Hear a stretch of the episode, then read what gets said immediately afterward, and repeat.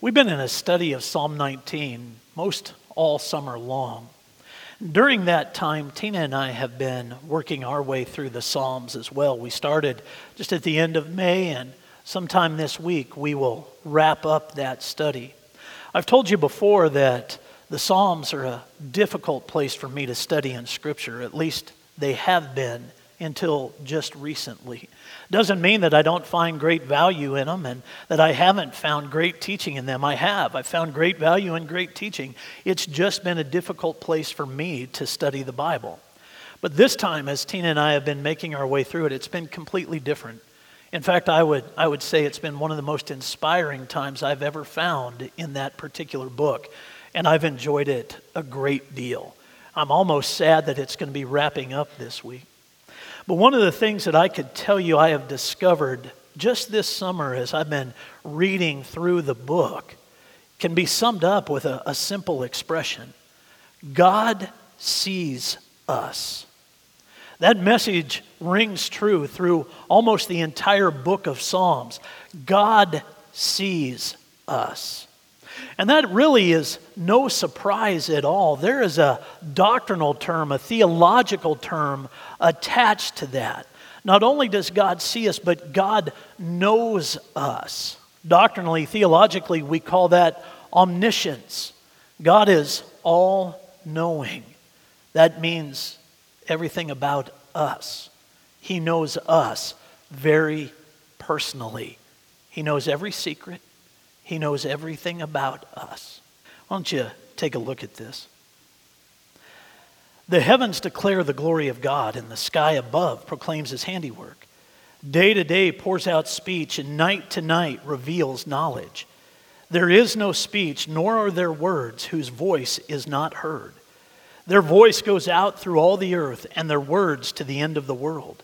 In them he has set a tent for the sun, which comes out like a bridegroom leaving his chamber, and like a strong man runs its course with joy. Its rising is from the end of the heavens, and its circuit to the end of them, and there is nothing hidden from its heat. The law of the Lord is perfect, reviving the soul. The testimony of the Lord is sure, making wise the simple. The precepts of the Lord are right, rejoicing the heart. The commandment of the Lord is pure, enlightening the eyes. The fear of the Lord is clean, enduring forever. The rules of the Lord are true and righteous altogether. More to be desired are they than gold, even much fine gold, sweeter also than honey and drippings of the honeycomb. Moreover, by them is your servant warned. In keeping them there is great reward. Who can discern his errors? Declare me innocent from hidden faults. Keep back your servant also from presumptuous sins. Let them not have dominion over me, then I shall be blameless and innocent of great transgression. Let the words of my mouth and the meditation of my heart be acceptable in your sight. O Lord, my rock and my redeemer. Now we're going to be focusing on verse 14, so let's read it together one more time. Let the words of my mouth and the meditation of my heart be acceptable in your sight, O Lord, my rock and my redeemer. David understood the omniscience of God. As Aaron Armstrong would say, when we understand it, it should lead us to a place of humility. But for a lot of people, that's not the case. They aren't led to a place of humility, they are led to an unsettled place. A place where they, they almost find themselves afraid of the fact that God knows everything. He knows all of your secrets. He knows the things that you believe to be hidden in your life. God is aware of every word that you have ever said, or going to say, now or in the future. That's the omniscience of God. He is all knowing. Doctrinally, we can listen to that and say, Yes, I believe in that just as I believe in the omnipresence of God, that He is everywhere and He is all around us. No question about that. David wrote about it in the first part of Psalm 19. The omnipresence leads to the omniscience of God. Got no problem with it doctrinally until it becomes personal. When it becomes personal, it leaves us unsettled. It leaves us in a, a place where we don't know what to do We don't know how to conduct ourselves. In fact, we're almost afraid to do the things that we really want to do because we know God sees us and God is fully aware of everything that we are contemplating at any moment. It leaves us unsettled. But with David, it, it was different. David wasn't unsettled at all. As he recognized those things, as he lived within them, he was anything but unsettled. When you read Psalm 19, it appears that David was more settled in the moments that he wrote that psalm than any other time in his life. He was settled within the omniscience of God, the all knowing nature of God. And that's not the only place. Psalm 19 is not the only place where David wrote about these things. Let me show you another one. It's found in Psalm 139. Psalm 139. We're going to start in verse 1. This is David talking about the real personal aspects of omniscience.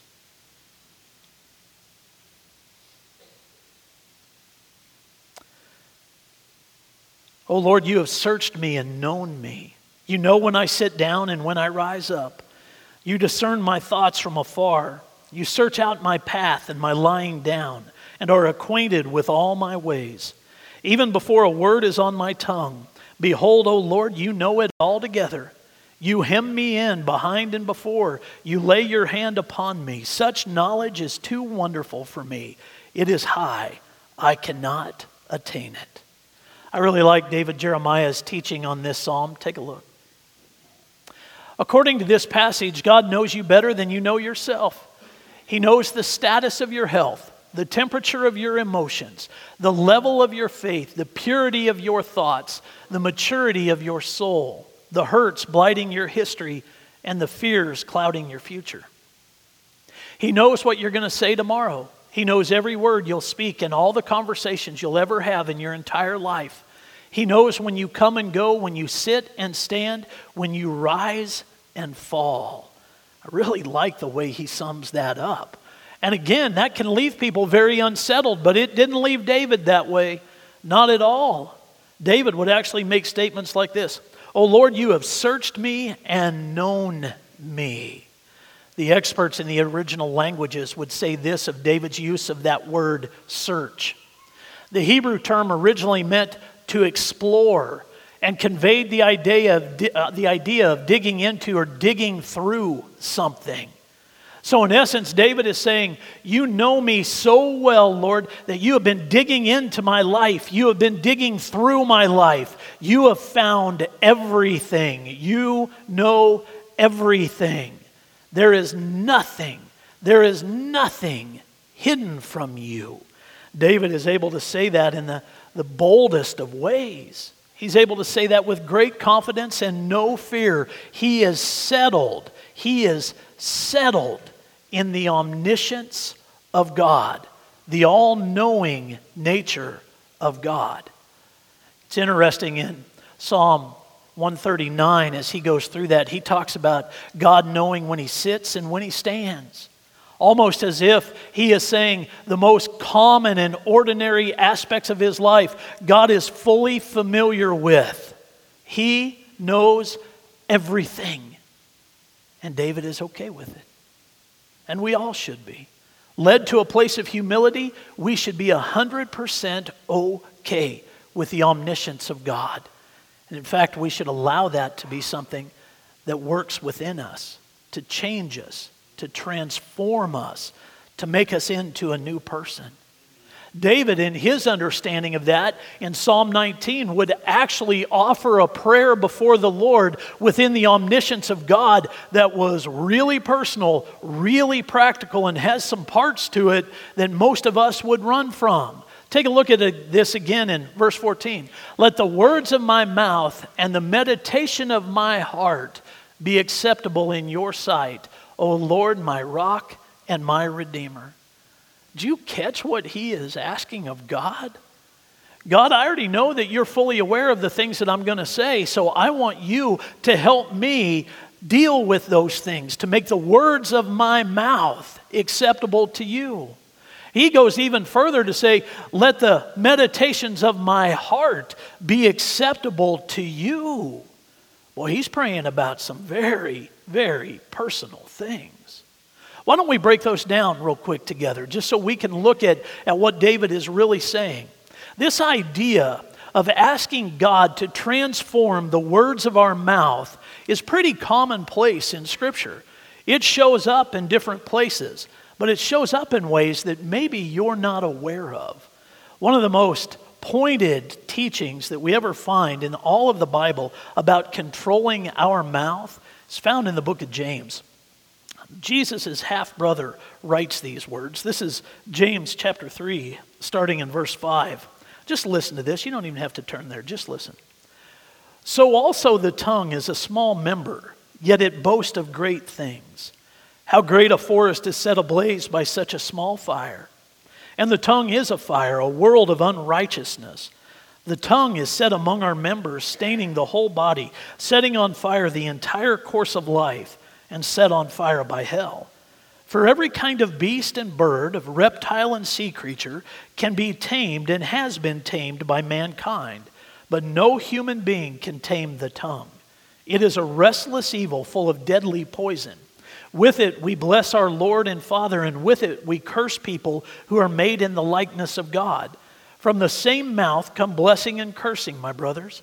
These things ought not to be so. Does a spring pour forth from the same opening both fresh and salt water? Can a fig tree, my brothers, bear olives or a grapevine produce figs? Neither can a salt pond yield fresh water. Now that is that's very practical teaching on the issue of our mouth, our tongue, the words that we would speak. But I'll be honest with you and tell you it, it sounds a bit biblically. So as we read that, we read it in such a way that we think, yep, the Bible has something to say about it, but I'm not exactly positive what that is. So we move right on past it because it just sounds too biblical, too biblically to us. Well, there are some other places in Scripture that get to the heart of the matter.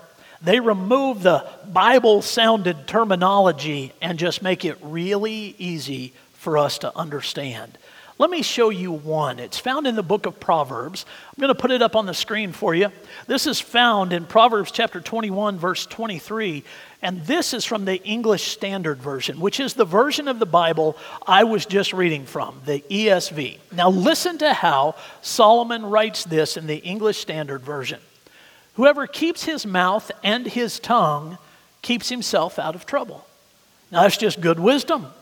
It really is. But again, sounds kind of Bible. So let's look at some other translations that maybe help us understand it better. First one's found in the King James Version. Whoso keepeth his mouth and his tongue keepeth his soul from troubles. Again, real biblical sounding. Listen to the New Living Translation.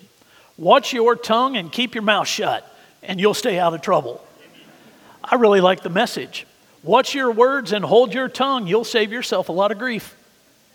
See what the Bible has to say about this issue of making our words acceptable to God? In the process, we save ourselves all kinds of grief. We save ourselves all kinds of trouble. To offer prayers like what David is offering and to understand them in light of the omniscience of God, the all knowing nature of God, what we're really saying is, Lord, I know the trouble my mouth can get me into. Would you please do something about it? And God does. He really does. This is something I became acutely aware of by the time I was 17, 18 years old. I was fully aware of the trouble my mouth could get me into. And I was fully aware of how I could use words to hurt other people. So, in my awareness of that, I had to ask God to do something about it.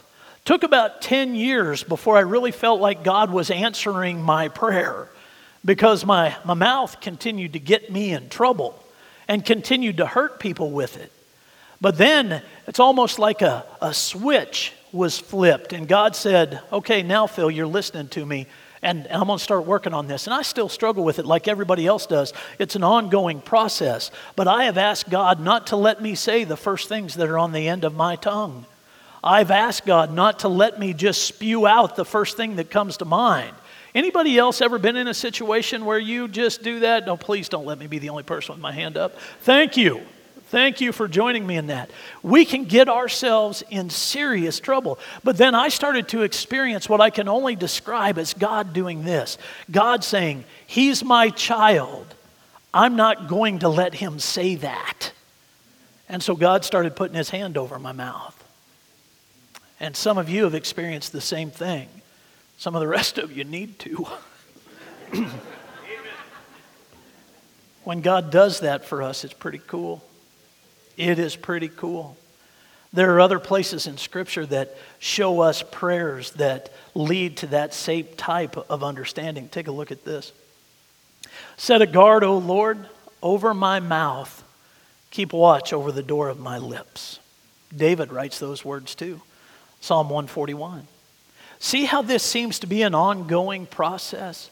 It's not a prayer that we offer one time and then it's just taken care of. It's an ongoing process, it is an ongoing prayer. God could have sanctified all kinds of different things in my life and not needed to sanctify my mouth. But in His wisdom and in His sovereignty, God said, Phil, we're going to work on this issue with your mouth the same way He's had to work on it with you the same way he's had to work on it with all of us. So in Psalm 19, when David says, Let the words of my mouth be acceptable to you, David was making the omniscience of God so personal and so practical that it touches nearly, if not, all of us. And the Bible would speak of it in other places as well.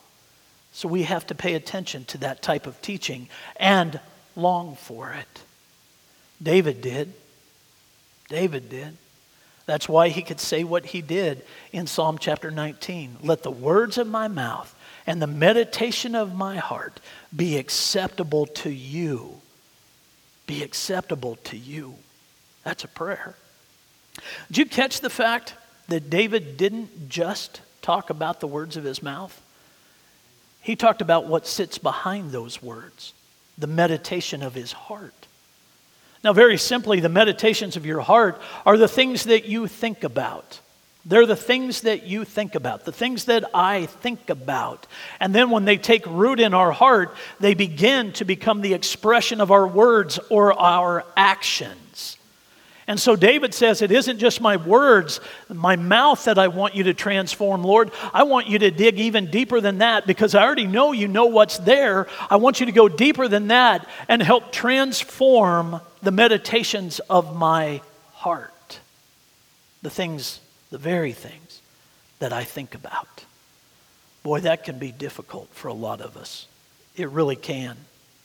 There are some different places in Scripture that help us understand that, and you need to know that God knows the things that you're thinking about. He really does. This is found in Psalm 94. Take a look. The Lord knows the thoughts of man, that they are but a breath. Folks, listen to me. God knows your thoughts.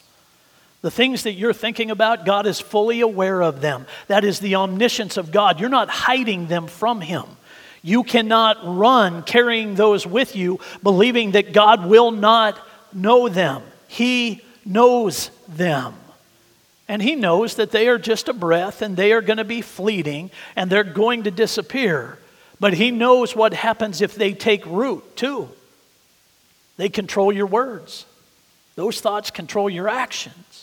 And so we find other places in Scripture that help us understand how to get a guard on the thoughts, the meditations of our heart.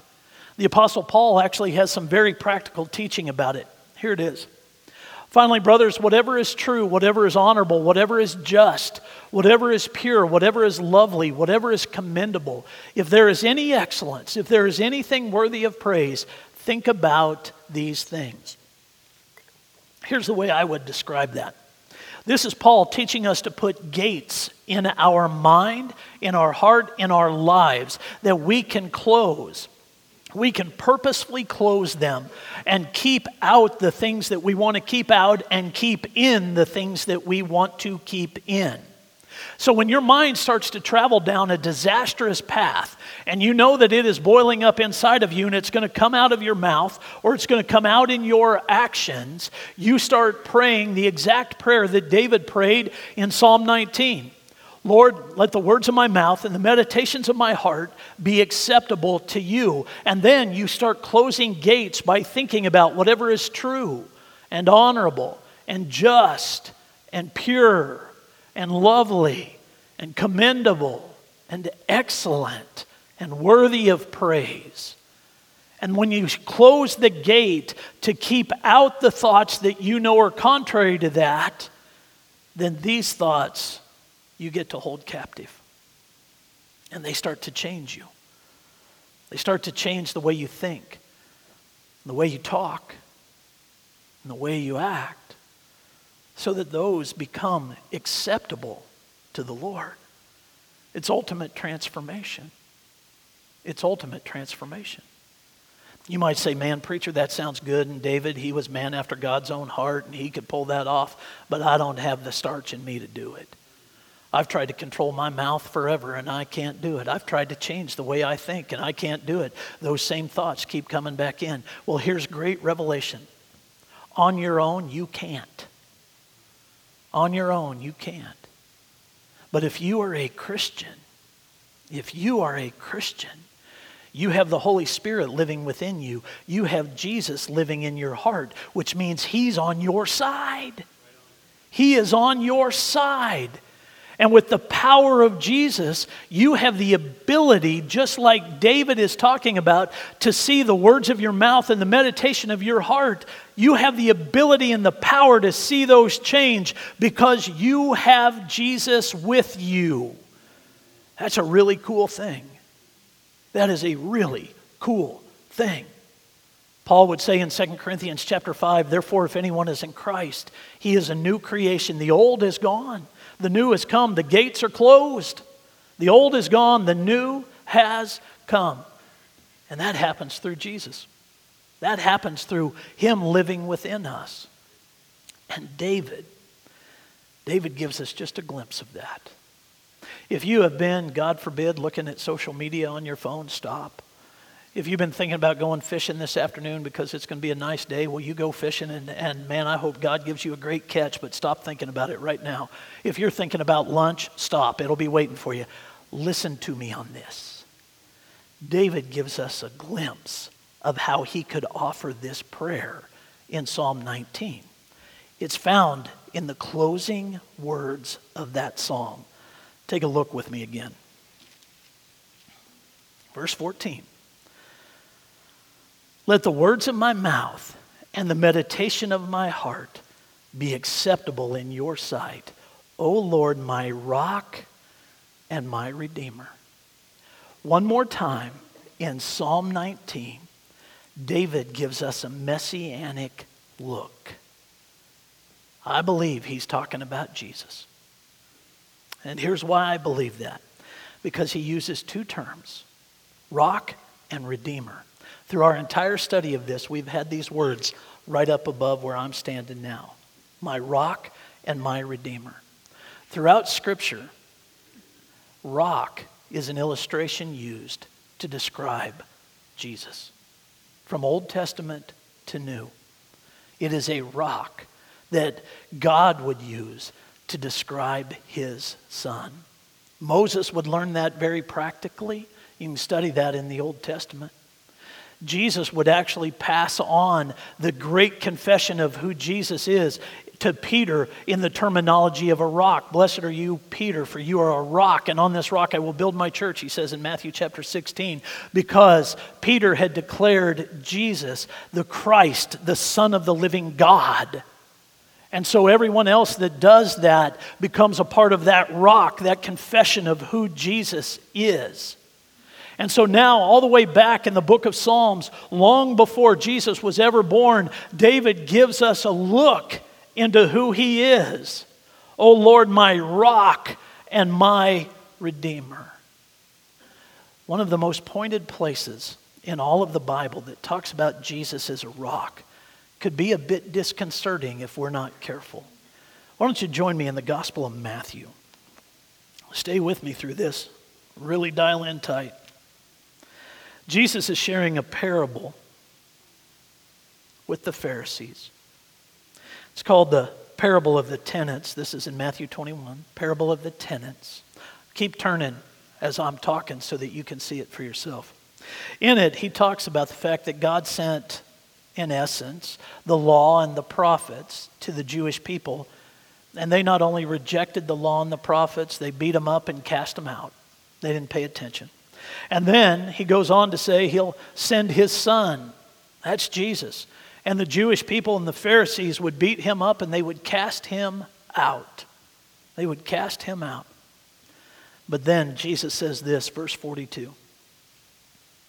Matthew 21, verse 42.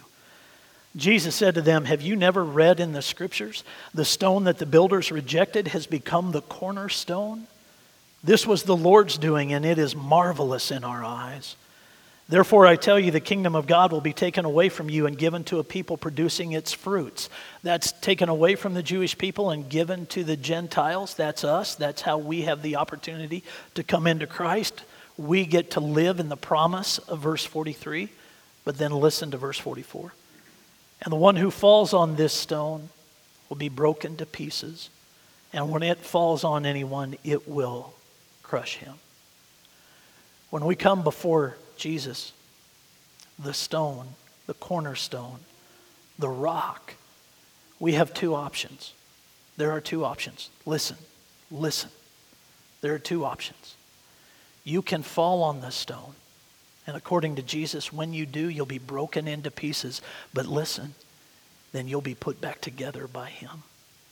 And when you are put back together by Jesus, you are better than you have ever imagined. When Jesus puts you back together, you are a new creation. When you fall on Jesus, you are broken to pieces and he rebuilds you. That's what it means to call him our Redeemer. He redeems all the brokenness and makes it new. He is our rock and our Redeemer. So to fall on Christ, says, I am willing to be broken and rebuilt. I am willing to be broken and redeemed. I long to be broken and redeemed. And to fall on Jesus brings that about. But if we do not fall on Jesus, listen to me, if we do not fall on Jesus, pay close attention, he will fall on us. Did you catch that in Matthew 21?